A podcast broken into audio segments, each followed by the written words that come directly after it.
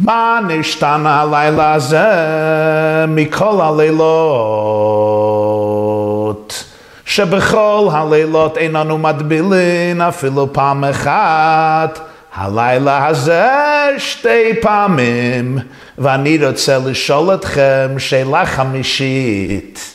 האם פעם שמעתם תשובה לשאלה זו?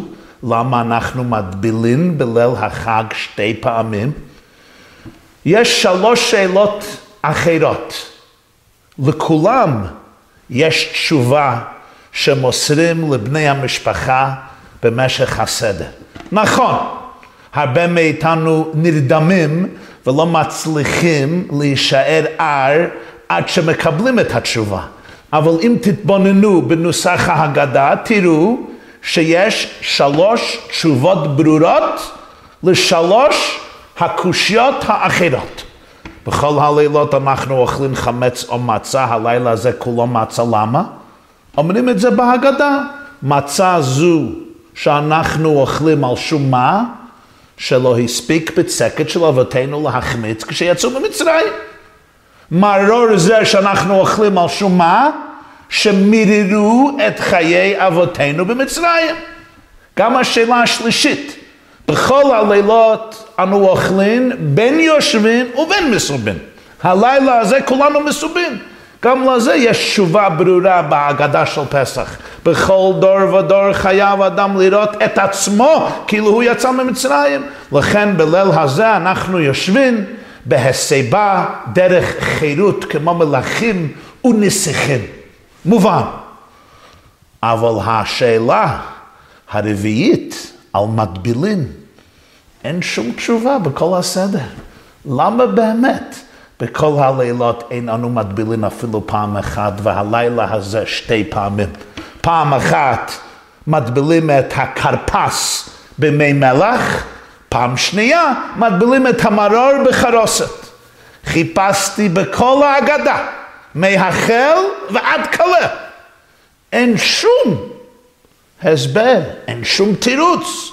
למה באמת מטבילים שתי פעמים?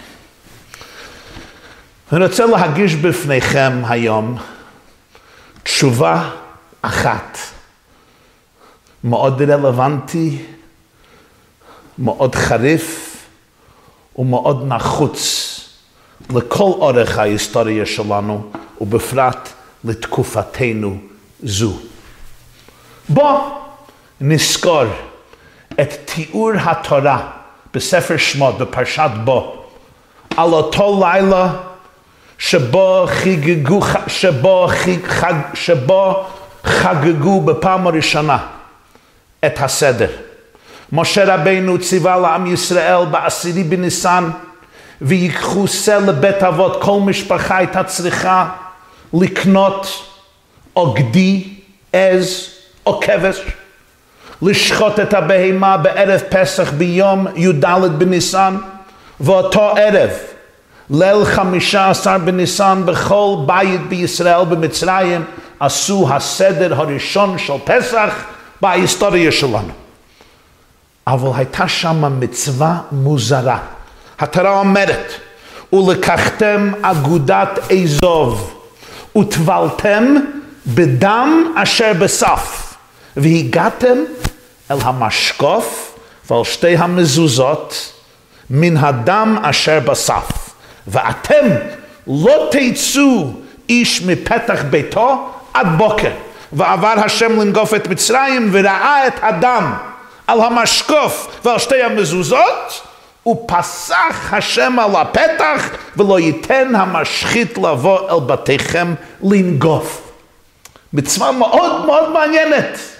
אחרי ששחטו את הגדי, את העז או את הכבש, קיבלו את הדם, לקחו אגודת אזוב, היספ זה נקרא אזוב, הטבילו את זה בתוך הדם אשר בהכלי, אשר בסף, והיו צריכים לצבוע את משקוף הדלת ואת שתי הצדדים, שתי המסוזות, עם הדם הזה, וכשרואה אלוקים את הדם, הוא יודע, פה עכשיו צריכים לדלג, צריכים לקפוץ, ובאמת זה מקור השם פסח.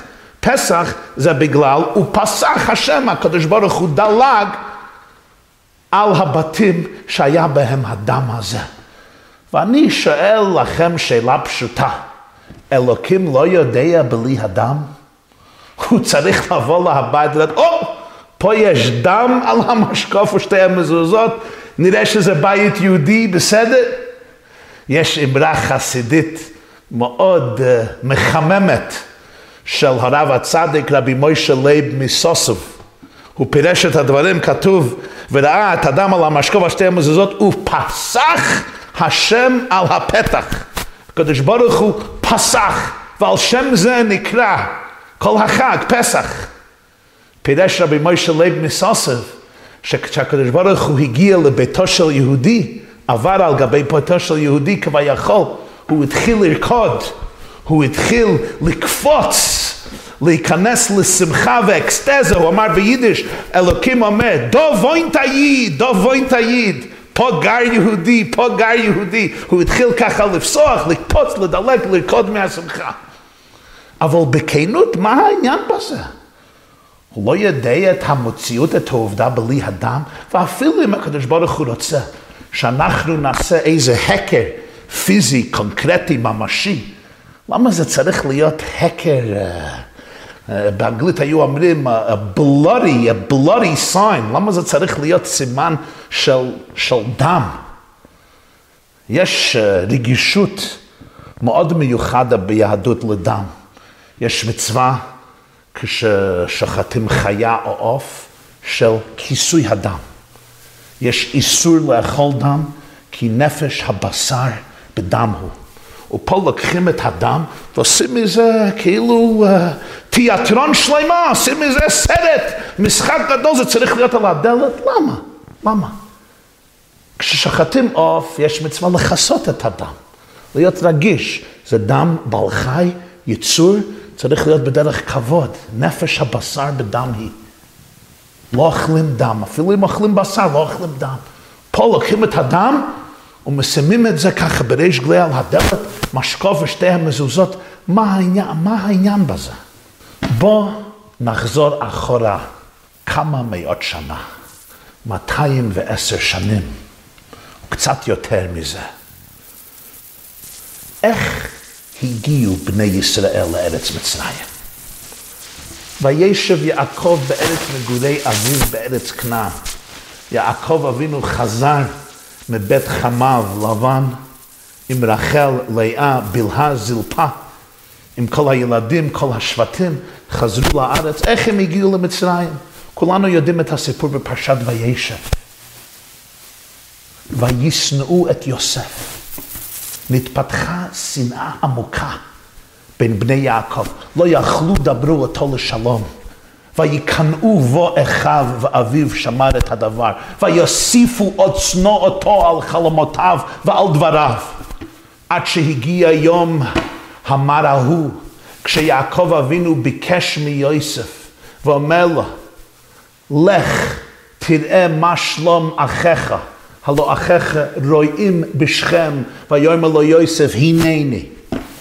וכשיוסף ניגש אל אחיו הרעים בשכם ויאמרו איש אל אחיו הנה בעל החלומות על הזה בא. רוצים לחסל אותו, להרוג אותו, להשליחו באחד הבורות לאחרי שמחסלים אותו. ראובן אומר לא, לא, לא, למען אציל אותו מידם להשיבו אל אביו. ראובן מתחנן בפניהם לא להרוג אותו, להשליחו לבור. וכך עושים. כשבו יוסף פושטים את הכתונת את הכתונת פסים המיוחד שיעקב העניק לבנו חביבו יוסף הצדיק, ומשליכים אותו לבור והבור ריק אין בו מים. יהודה אומר, מה בצע?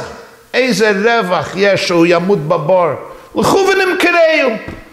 מוכרים את אחיהם יוסף, מוציאים אותו מהבור, מוכרים אותו לישמעאלים, שיורדים לארץ מצרים, ויוסף הורד מצרימה, ויקנהו פוטיפר שר הטבחים. ויש עכשיו כל המשך הסיפור. אבל אחרי יוסף יודעים יש פה מצוקה או בעיה גדולה. איך יגידו לאביהם מה קרה?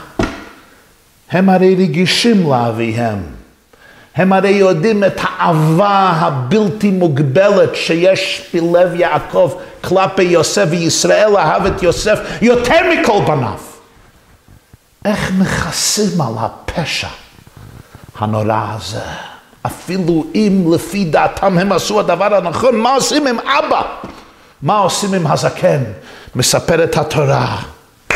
ויקחו את כתונת יוסף, וישחטו שעיר עיזים, ויטבלו את הכותונת בדם, וישלחו את כתונת הפסים ויביאו אל אביהם, ויאמרו, זאת מצאנו, הקרנה, הכתונת בנך היא אמלו, ויקירה. יעקב ראה את כתונת יוסף, טבולה בדם עיזים, ויאמר, כתונת בני, חיה רעה אכלתו, טרוף, טורף יוסף. ויקרא יעקב שמלותיו, וישם שק במתניו, ויתאבל על בנו ימים רבים. ויקומו כל בניו וכל בנותיו לנחמו, וימאן להתנחם. הוא לא היה יכול למצוא דרך להתנחם. על הריגת בנו בידי חיה רעה, ויאמר כי ארד אל בני אבל שאולה, ויפק אותו אביו. זו הייתה סיבת ירידת משפחת בני ישראל למצרים. יוסף נתגלגל שמה, נמכר לעבד, זרקו אותו לבית האסורים, בגלל שאשת פוטיפר יצר עלילה נגדו. מבית האסורים יצא למלוך כשהוא פתר את חלומות פרעה ונעשה ראש ממשלת מצרים וכשמגיע שבע שנות רעב אין לחם בכל ארץ מצרים ואין לחם בארץ כנען. סוף כל סוף בני יעקב יורדים למצרים לשבור בור ולאחרי עשרים ושתיים שנה שבהם הוא נפרד מאביו, אז בפרשת ויגש, יוסף לא יכול להתאפק. הוא מגלה את זהותו לאחוב, אני יוסף העוד אבי חי. ולאחרי כל הסיפור והנרטיב הארוך והדרמטי, יוסף מזמין את אבא וכל משפחתו להגר למצרים, וכך הם עושים. ולכן ירדו למצרים ושם נשארו 210 שנים. ב-86 שנים האחרונות, אז באמת הרגישו את חשכת ועינויי גלות מצרים. עכשיו הגיע הזמן לגאולה. זה לילה האחרונה. בהחלום בלהות הזה. לילה האחרונה בכור הברזל. בהגלות האכזרי והקשה הזו שבו העבידו את בני ישראל בפרך, שבה הרגו ילדי ישראל כל הבן הילוד היערה תשליכו, שבו עינו ורצחו את העם היהודי, הווה נדחק מלו, פן ירבה. זה לילה האחרונה. מחר בעצם היום הזה הם יצאו מבית עבדים. הם יהיו לעם לקחת גוי מקרב גוי. מה קורה בלילה לפני הגאולה?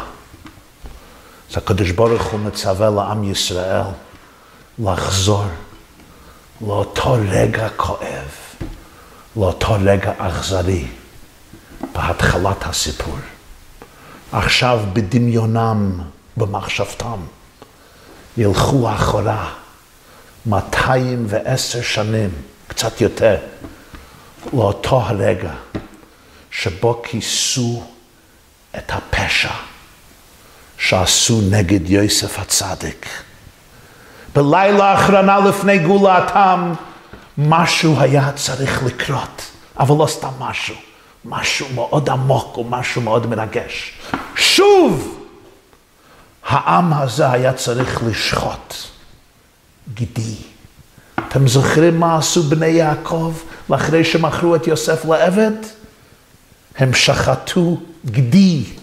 איך אומרת התורה? ויקחו את כתונת יוסף, וישחטו שעיר עזים, ויטבלו את הכותנת בדם, וישלחו את כתונת הפסים ליעקב, הקרנה כתונת בן חיים, לא. עכשיו חוזרים לאותו רגע דרמטי, לאותו רגע כואב. שוב שוחטים שעיר עזים, שוחטים גדי עז או כבש לחג הפסח. ועוד הפעם הם טובלים משהו באדם. אז זה היה הכתונת של יוסף.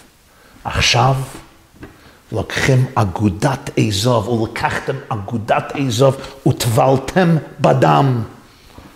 אז לקחו את הדם הזה ושלחו את זה ליעקב אבינו כדי שיכיר אם זה כתונת בנו והוא יהיה מודע להחדשות הטרגיות שבנו נהרג על ידי חי רעה. עכשיו מה יעשו עם הדם הזה? הם ישימו את זה על המשקוף ועל שתי המזוזות של הדלת. כי עכשיו דם זה שהגיע מהעז הוא לא סמל הפירוד. הוא לא יהיה סמל של הקרע במשפחה שהיה דור המייסדים של עם ישראל. עכשיו הדם הזה יהיה סמל של אחדות משפחתית. עכשיו שוחטים את הגדי את הכבש כדי לחגוג את הסדר וייחו איש זה לבית אבות. כל משפחה ומשפחה צריכה להתאחד. ואתם לא תצאו איש מפתח ביתו עד בוקר. מה זה מסמל? אל תברח מהמשפחה. אל תברח מהאחריות המשפחתית, אל תברח מהאחים שלך, מהאחיות שלך, מההורים שלך, אפילו אם אתה לא, לא מסכימים אחד עם השני. לא יהיה מצב שלא יכלו דברו לשלום. תמשיכו לדבר, להתוועד, לשוחח, תמשיכו לא להסכים, אבל שזה יהיה ביחד. ואתם לא תצאו איש מפתח ביתו עד בוקר, תישארו באותו בית. לא תרוצו אחד מהשני, תישארו יחד. אנחנו יודעים בזוגיות, אחת מהבעיות הכי גדולות זה לא כשיש ויכוחים, שיש סכסוכים, שיש חילוקי דעות. לאיזה זוג אין חילוקי דעות? לא טוב היות האדם לבדו, אעשה לו עזר כנגדו. מפרש הנציב רבנו נפתלי צבי יהודה ברלין, ראש ישיבת וולוז'ן. מה זה עזר כנגדו? העזר הכי גדול בחיים הוא כשיש מישהו שהוא כנגדו, מי שיש לו דעה אחרת. מי שיכול ליישר את האגו שלי קצת. זה לא הבעיה שיש ויכוח, שיש חילוקי דעות, הבעיה היא, מה קוראים לזה באנגלית? drifting away. אנחנו נפרדים אחד מהשני, כבר לא מדברים. הבעיה היא שהוויכוח נפסק, כי אין לי סבלנות בשבילך, אני כבר לא מסתכל עליך. לא יכלו דברו לשלום, לא תצאו איש מפתח ביתו עד בוקר. תישארו יחד, מה האדם הזה מסמל? שיש פה בית, יש פה משפחה, יש פה הורים וילדים, אחים ואחיות, נכדים, דודים, דודות, יושבים, אוכלים, מנגנים, מתוועדים, מתווכחים, משוחחים, רוקדים, בוכים, צוחקים, חיים יחד, יוצרים חיים של אחדות, חיים של אחריות ואהבה הדדית, מסירות, נאמנות אחד לשני, חיים יהודים ביחד. פה הדם הזה יהיה סמל שיש עם, שיש עם, שיש אומה, שהם קשורים ומחוברים ונאמנים אחד לשני. יש אחדות חברתית ואחריות ומסירות, אפילו אם יש אי הסכמות, לא תצאו איש מפתח ביתו עד בוקר. עכשיו צריכים לגבש, למזג, לחבר ולאחד, שיהיה ההרגש המשפחתי. אתם לא תוכלו להיגאל ולהיות לעם אם לא תתרפאו מהפצע הנורא ההוא של שנאת אחים, מהפצע הנורא ההוא שמשפחה לא יכולה להיות מאוחדת, שעם ישראל הקטן והצעיר נלחמים אחד נגד השני. אתם לא תוכלו לצאת מבית עבדים, אתם תישארו בעבדות. כי האויב הכי גדול זה לא האויב מבחוץ. אם האויב מבחוץ אפשר לטפל. זה יהיה האויב בפנים מבפנים. בעל השפת אמת כותב, ויגדל משה ויצא אל אחיו. מה הוא רואה? הוא רואה איש מצרי, מכה עברי. היהודי הזה חף מפשע, עוד מעט יישפך דמו והוא יהיה, והוא ייפול בשלולית של הדם שלו. ויח את המצרי ויטמנהו בחול. מוישה רבנו יודע מה לעשות. הבא להרגך, השכם להרגו. היהודי הזה ניצול. ויצא ביום השני. עכשיו הוא רואה תמונה אחרת. שני אנשים עיוורים ניצים. היהודים נלחמים אחד נגד השני, ויאמר לו רשע, למה תכה רעייך? זה רעייך, למה אתה מכה אותו? מה הוא אומר לו? הלהרגני? אתה אומר כאשר הרגת את המצרי? מי שמך שר ושופט עלינו? והוא הלך להלשין על משה אצל פרעה, ומשה היה צריך לברוח, אומר בעל השפת אמת. ביום הראשון משה רואה אנטישמיות קלאסית. מישהו רוצה להרוג יהודי, הוא יודע מה לעשות, הבא להרגך, השכם להרגו. ביום השני יש לו בעיה אחרת. זה לא שונא מבחוץ, זה המריבות והאי נאמנות מבפנים. ועל זה אין לו עצה, הוא צריך לברוח. אתם שומעים? על הבעיה הראשונה יש לו עצה, הבעיה השנייה, הוא צריך לברוח למדיין. וואו, עכשיו, תקופה ארוכה אחר כך, אתם רוצים להיגאל, הגאולה מתחילה בלב, הגאולה מתחילה בבית, הגאולה מתחילה במודעות מזוכחת, במודעות של עדינות, של אהבה, של מסירות, של נאמנות. תיקחו אותו גדי ששחטו. אז עכשיו, בסוף כל הנרטיב, הסיפור הארוך, הטרגי, הקשה הזו, לאחרי, עשר, לאחרי תשע מכות, בלילה לפני הגאולה, עוד מעט תהיה מכת בכורות. מחר יצאו מהמקום הארור הזה לגאולה. משה רבנו אומר לעם ישראל, יש עוד שונא אחד שצריכים לכבוש. יצר השנאה, יצר הפירוד. יצר הזה שאומר לנו להיפרד, להתנתק אחד מהשני. מישהו מהמשפחה, להפריד את עצמך ממנו. להיפרד ממישהו בתוך הקהילה שלך, בתוך הבניין שלך, בתוך העיירה שלך, בתוך העם שלך, בתוך האומה שלך. זוהי הסכנה הגדולה של שנאת אחים, שעל זה נחרב בית המקדש, ובגלל זה היה כל חורבן בהיסטוריה של עם ישראל. אנחנו לא יכולים להיגאל מהגלות האיומה הזו אם אנחנו לא מוכנים לתקן את העוול הזה. ואין תיקון אם לא חוזרים לאותו המצב של השבירה. התיקון תמיד בא במקום ששם הייתה השבירה. בוא נשחט עוד הפעם גדי. בוא נטבול עוד הפעם משהו בתוך הדם, אבל עכשיו זה לא יהיה הכתונת של האח שלנו. ולקחתם אגודת אזוב. תשמעו את צירוף המילים, אגודת, מה זה אגודת? איגוד. עכשיו צריך ההדגשה להיות על איגוד, ויעשו כולם אגודה אחת, בוא נתאגד. אזוב, למה אזוב? אזוב, בתקופת ההיא היה detergent, זה היה משהו כמו סבון, היו מנצלים את זה כדי לנקות את הגוף. איך אומר דוד המלך? תחטאני באזוב ואת הר. תחפשני ומשלג אלבין.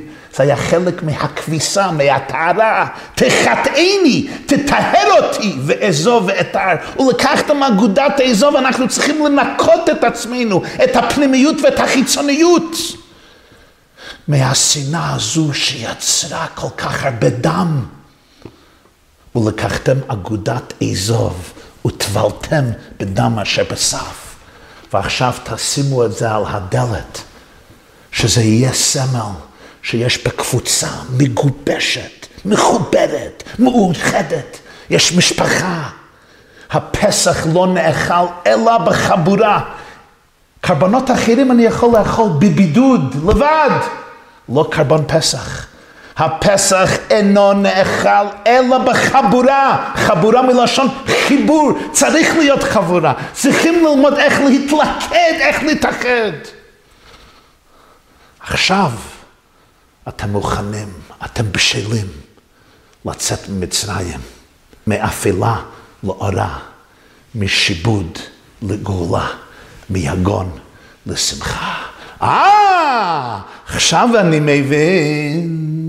התשובה, בכל הלילות אין אנו מטבילין אפילו פעם אחת, הלילה הזה מטבילין שתי פעמים. אתם מבינים כבר? פעם ראשונה בהתחלת הסדר, מה מטבילים? כרפס במי מלח. פעם השנייה, כבר קרוב לסוף הסדר, מטבילים מה? מרור בחרוסת. למה מטבילים שתי פעמים? כי זה התחלת הגלות וזה סוף הגלות. איך ירדו למצרים? איך נכנסו לכל הטרגדיה הזו של גלות מצרים? כי הטבילו את כתונת יוסף בדם עיזים. גם אנחנו לוקחים כרפס ומטבילים את זה במי מלח. כמה דמעות גרמו, כמה דמעות נוצרו על ידי הטבילה ההיא. כמה מי מלח, כמה מים מלוכים, הייתה לי דמעתי לחם יומם ולילה. כמה דמעות נשפכו, דמעות זה כמו מי מלח, בגלל שטבלו את הכותונת בדם. כמה דמעות שפך יעקב אבינו, וכמה דמעות שפכו אבותינו ואמותינו, וכמה דמעות אנחנו שופכים. בגלל הקרע, בגלל הפירוד, בגלל האי נאמנות, בגלל השנאה. וכרפס, איפה כתוב כרפס בתנ"ך? יש במגילת אסתר, אתם זוכרים? בסעודה הגדולה של אחשוורוש, חור, כרפס ותכלת. מה זה כרפס שם? זה לא ירקות, כרפס זה כלי מילת, זה סוג של, של משי, של סחורה מאוד יקרה. רש"י, על המילה כתונת פסים בפרשת וישב, כותב, מה זה כתונת פסים? יעקב אבינו הרג בשביל יוסף כתונת פסים. רש"י אומר, כלי מילת כמו כרפס. כלומר, הכרפס הזה מסמל את הכרפס ההוא, הכתונת פסים, שטבלו בדם וגרם למי מלח, לדמעות כל כך הרבה. זה בהתחלת הסדר. אבל כשאנחנו עוברים את כל חוויית הסדר, ויוצאים מגלות פסיכולוגית למודעות של גאולה. הבעל שם טוב אומר, גאולה היא בדעת כי גלות היא בדעת. איך אומרת הגמרא? אין אני אלא בדעה. כשיש לי מודעות של גאולה, כשאני בן אדם חפשי בפנים, אני משחרר את עצמי מדעות קדומות, אני משחרר את עצמי מהפחדים, מהאי אימון עצמי, מהאגו המנופח, מהקינות, מהשנאות. אני נעשה בן אדם רחב אופקים, בן אדם שמרגיש שהוא צינור של האין סוף, ולכן הוא והיא יכולים לכלול בתוכם כל העם וכל העולם וכל היקום. חיים של גאולה זה חיים של אחדות. חיים של גאולה זה חיים שיש בהם מקום, זה לב שיש בו מקום לכל אחד ואחת באשר הוא שם. חיים של גאולה זה חיים ששוקקים ושופעים אהבה, נאמנות, מסירות, סובלנות. כשעוברים את החוויה הזו באים לטבילה השנייה. לוקחים את המרור. מטבילים את זה בחרוסת.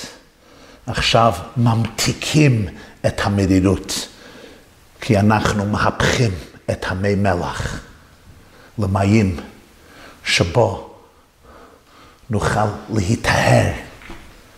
עכשיו יוצאים מגלות לגאולה, זו התפילה השנייה.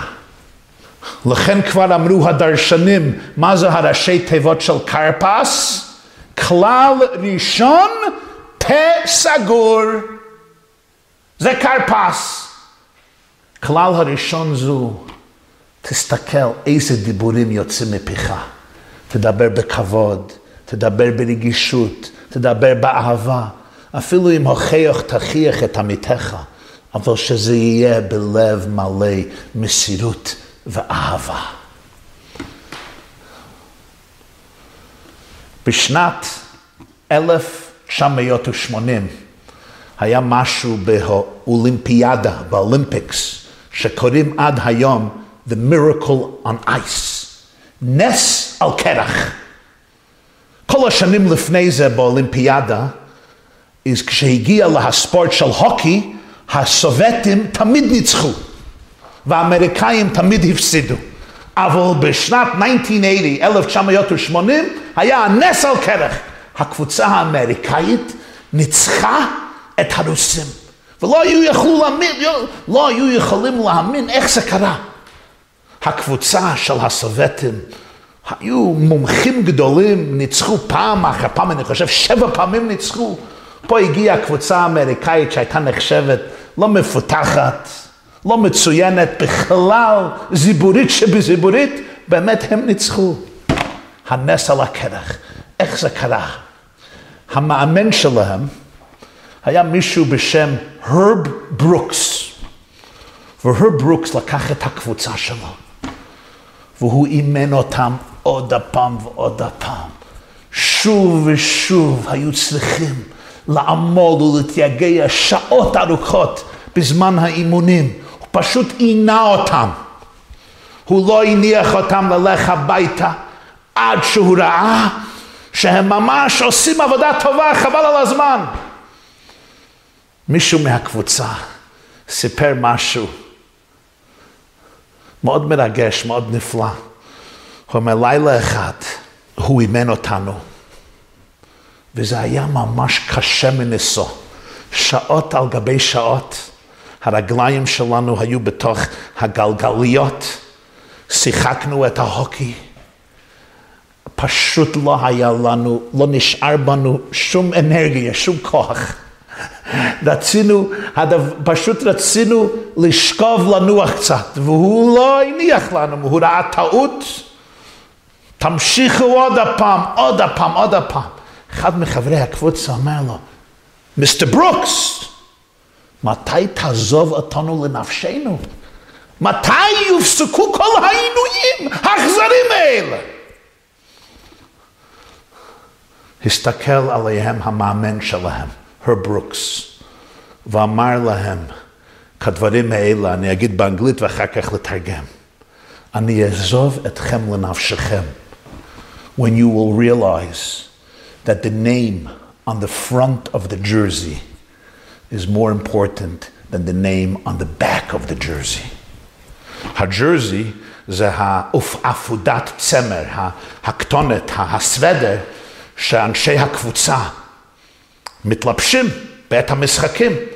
ויש השם בקדמת הג'רזי, ויש השם בגב הג'רזי. השם בקדמת הג'רזי זה שם הקבוצה.